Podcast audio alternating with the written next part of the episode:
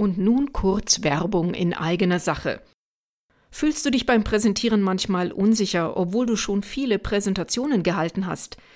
Ist es eine Herausforderung für dich, dein Publikum zu fesseln oder auf knifflige Fragen souverän zu antworten? Du bist damit nicht allein. Als erfahrene Führungskraft im akademischen Umfeld oder als Unternehmer oder Unternehmerin weißt du, dass effektive Kommunikation der Schlüssel ist. Ein guter Auftritt ist der Garant für deinen Erfolg. Aber zwischen dem Wissen, wie es geht, und der Umsetzung liegt oft eine große Lücke. Ich bin Silvia, dein Speaker Coach, und ich bin hier, um dir zu helfen, diese Lücke zu schließen. Mit über zwei Jahrzehnten Erfahrung im Speaker- und Management-Coaching habe ich unzähligen Führungskräften geholfen, ihre Botschaft mit Überzeugung und Charisma zu vermitteln. Ob es darum geht, packende Präsentationen zu halten, Glaubwürdigkeit zu erzeugen oder selbst die härtesten Fragen souverän zu beantworten. Ich biete dir maßgeschneiderte Lösungen, die genau auf deine Bedürfnisse zugeschnitten sind. Warte nicht länger darauf, dass sich deine Präsentationsfähigkeiten von allein verbessern, das wird nämlich wahrscheinlich nicht passieren. Nimm deine Wirkung in die eigene Hand. Kontaktiere mich noch heute und gemeinsam machen wir deine nächste Präsentation zur besten, die du je gehalten hast. In den Show Notes findest du meine Kontaktdaten. Ich freue mich auf unser Gespräch.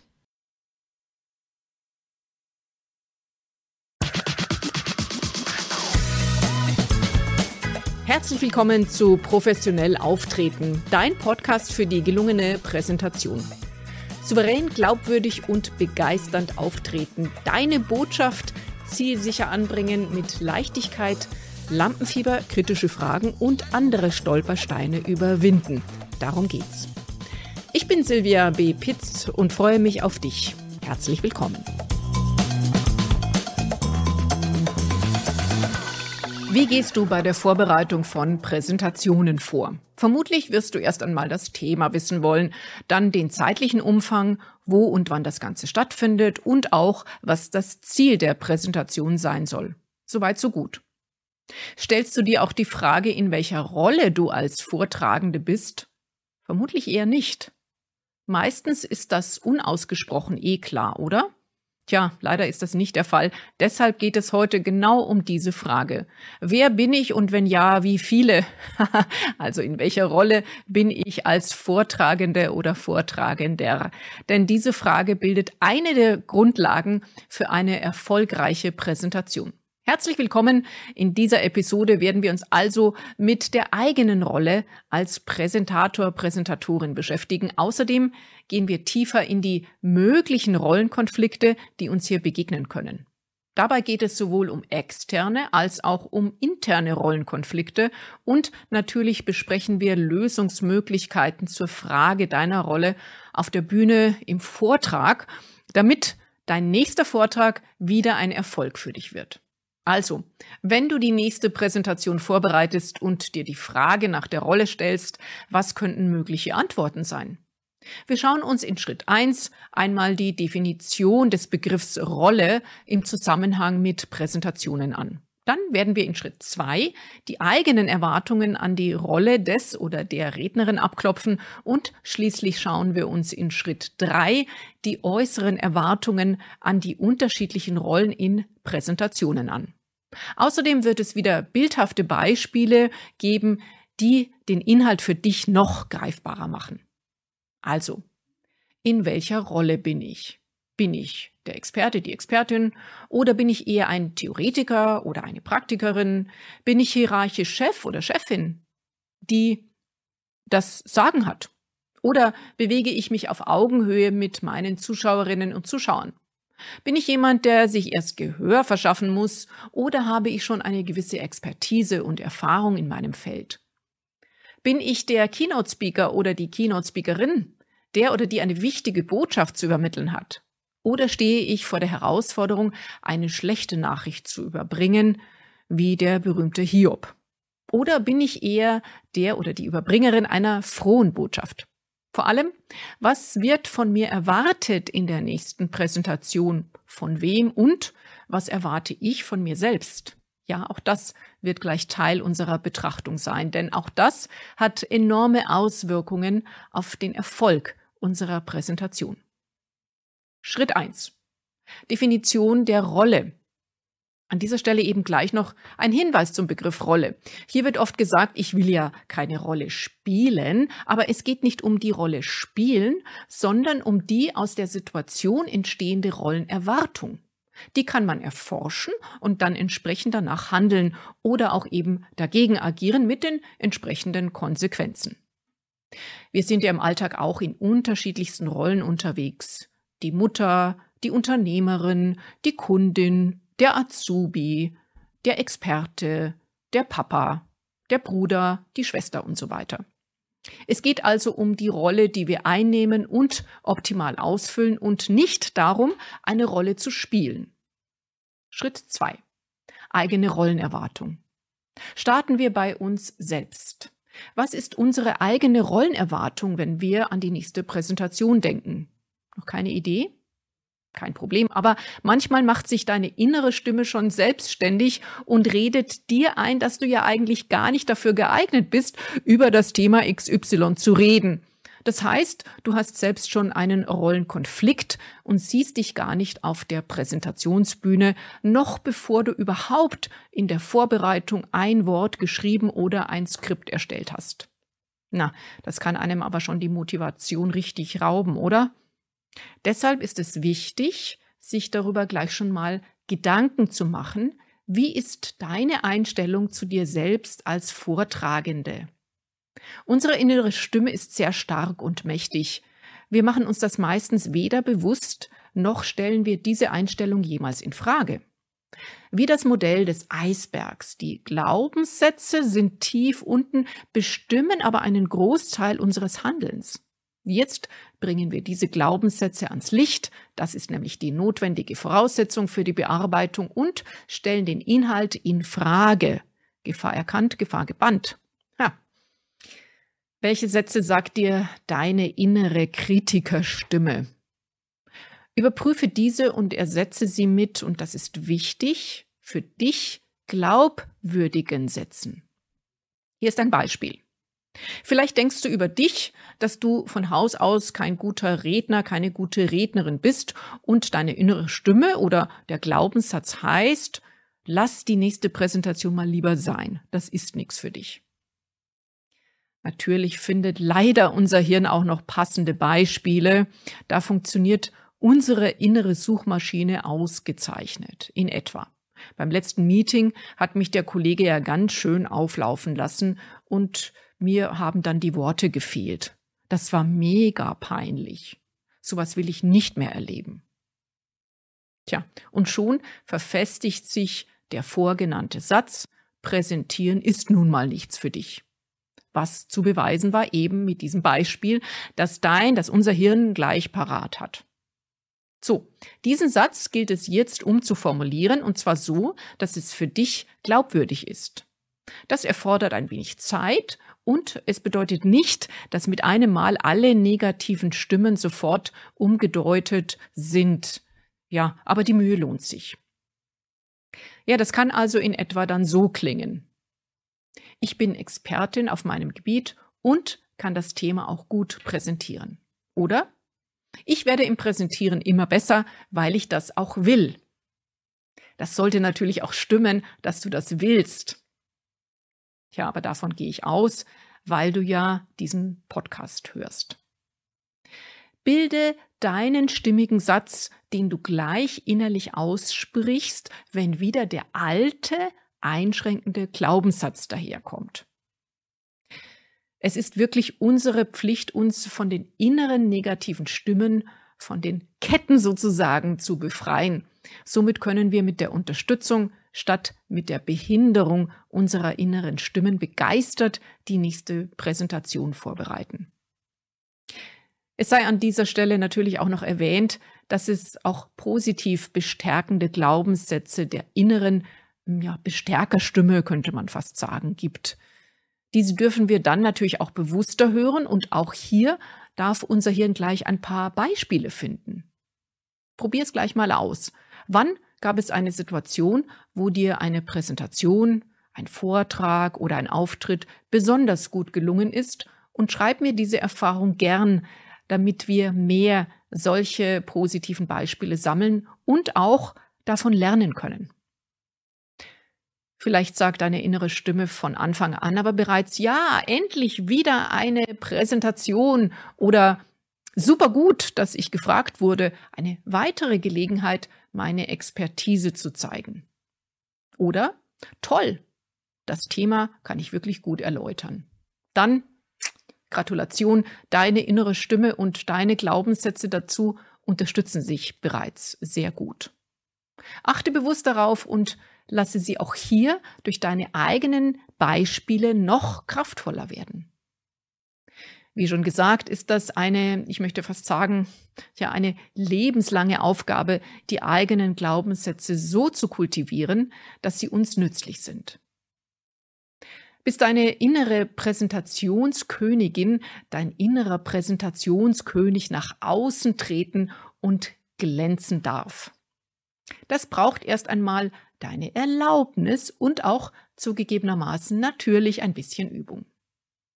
Immer wieder betone ich hier, dass es mir ein wirkliches Anliegen ist, auch die stilleren, introvertierten Menschen aufzufordern, sich zu zeigen. Wir wollen ja nicht nur den Lauten, den Vordränglern das Feld überlassen, richtig? Genau. Also Ärmel hochkrempeln und weiter geht's. Okay, also wir haben den möglichen inneren Rollenkonflikt entlarvt und arbeiten daran. Das ist schon mal ein riesiger Brocken. Von nun an bist du überzeugt, die nächste Präsentation optimal, begeistert und erfolgreich über die Bühne zu bringen. Wir sind bei Schritt drei: Äußere Erwartung an die unterschiedlichen Rollen in Präsentationen. Tja, die nächsten Überlegungen sind äh, etwas einfacher. In welcher Rolle bin ich in der nächsten Präsentation? Dir fällt vielleicht auf, dass ich hier häufig sage, in der nächsten Präsentation. Ja, das sage ich ganz bewusst, weil sich die Rolle ja auch in jeder Präsentation verändern kann.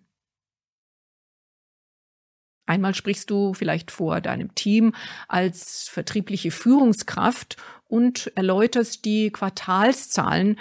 Dann wieder stehst du als Repräsentantin deines Unternehmens auf einem Fachkongress Rede und Antwort. Vielleicht zum neuesten Produkt.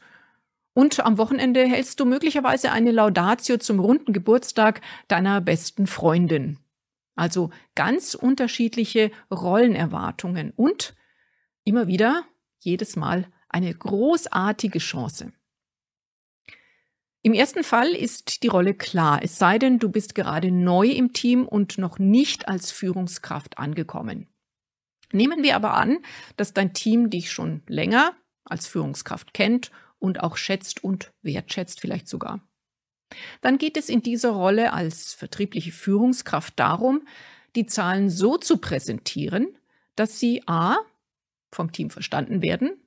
Das setzt voraus, dass du selbst als Führungskraft die Zahlen verstehst, davon gehen wir jetzt mal aus, und weißt, wie sie zusammengesetzt sind. Und b, dass die nötigen Ableitungen daraus getroffen werden sollen. Auch das erfordert, dass du selbst die Kompetenz hast, die Ableitungen zu kennen. Sollte das nicht der Fall sein, dann haben wir hier schon einen Rollenkonflikt, nämlich den der Erwartung deines Teams an die Führungskraft, die als solche auch das vorgestellte Zahlenwerk beherrschen sollte. Macht Sinn, oder?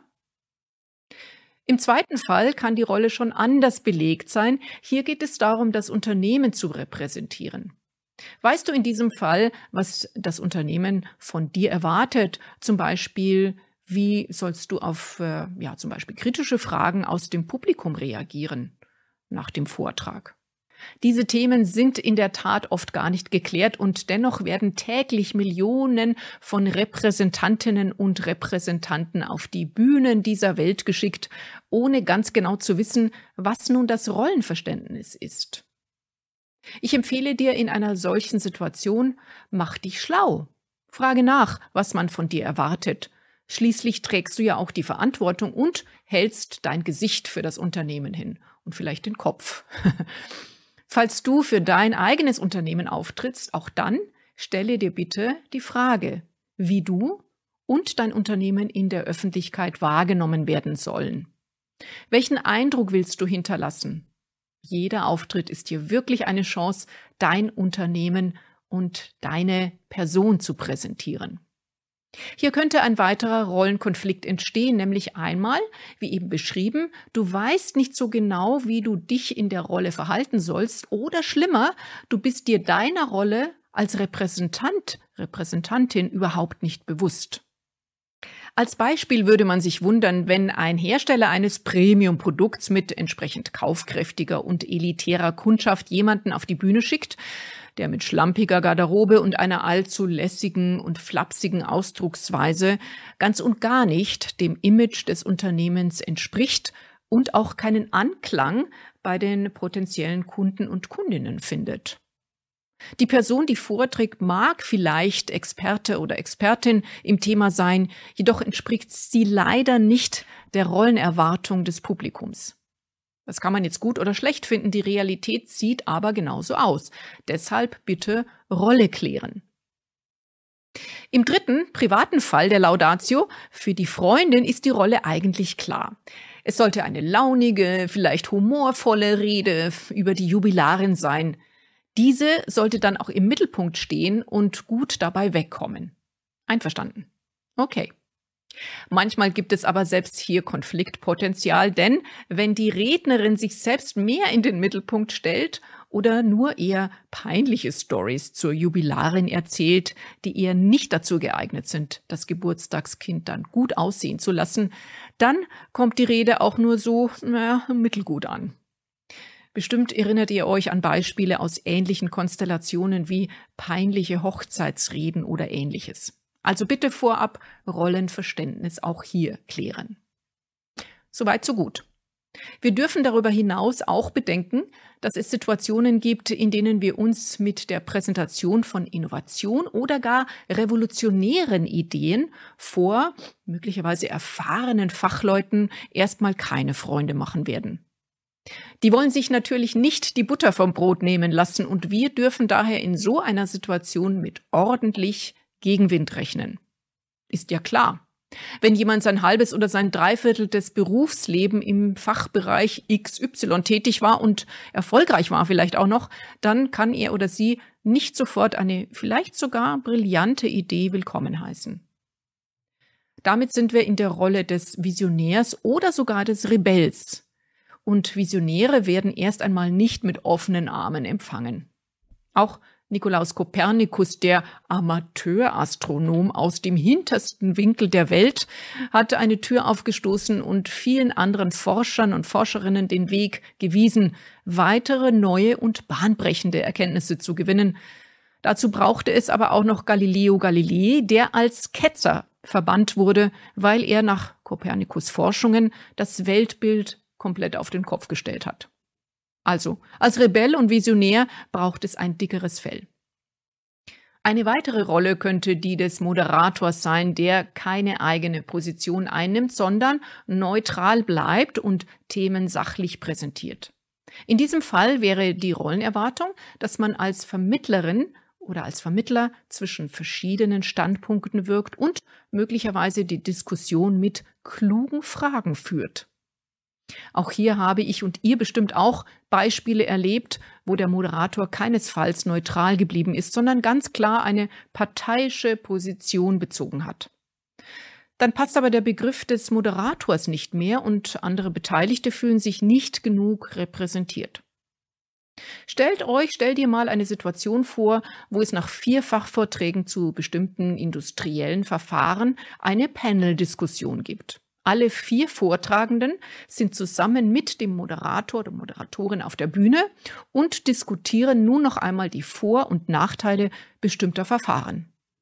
Nach zwei Fragen wird bereits deutlich, dass der Moderator eine bestimmte Verfahrensweise bevorzugt und hier besonders die Vorteile herausstellt, nicht mehr rollengerecht.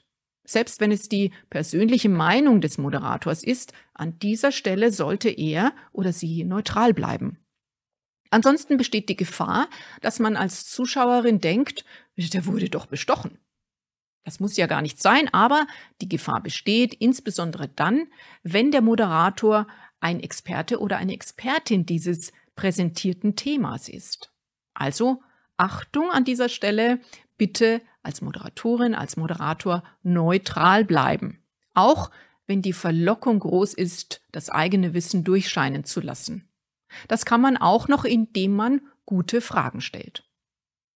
Berichtet mir bitte auch hier gerne eure Beispiele. Was habt ihr an guter oder weniger guter Moderation erlebt? Oder wart vielleicht sogar selbst beteiligt?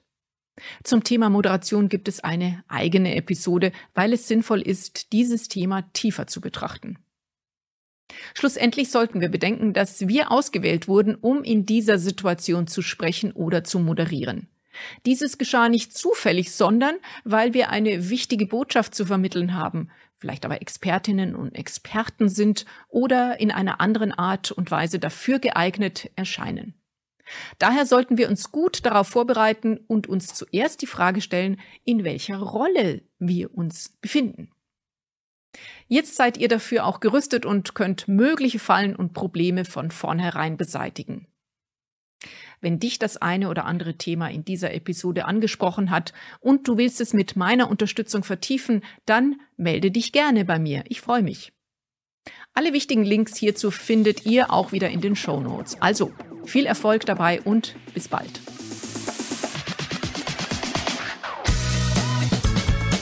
Und schon ist wieder eine weitere Folge von Professionell Auftreten vorbei. Wenn du weitere Unterstützung wünschst und deinen Auftritt individuell optimieren möchtest, dann schreib mir gerne eine E-Mail über mein Kontaktformular unter pitz-coaching.de slash Kontaktformular. Ich freue mich auf dich.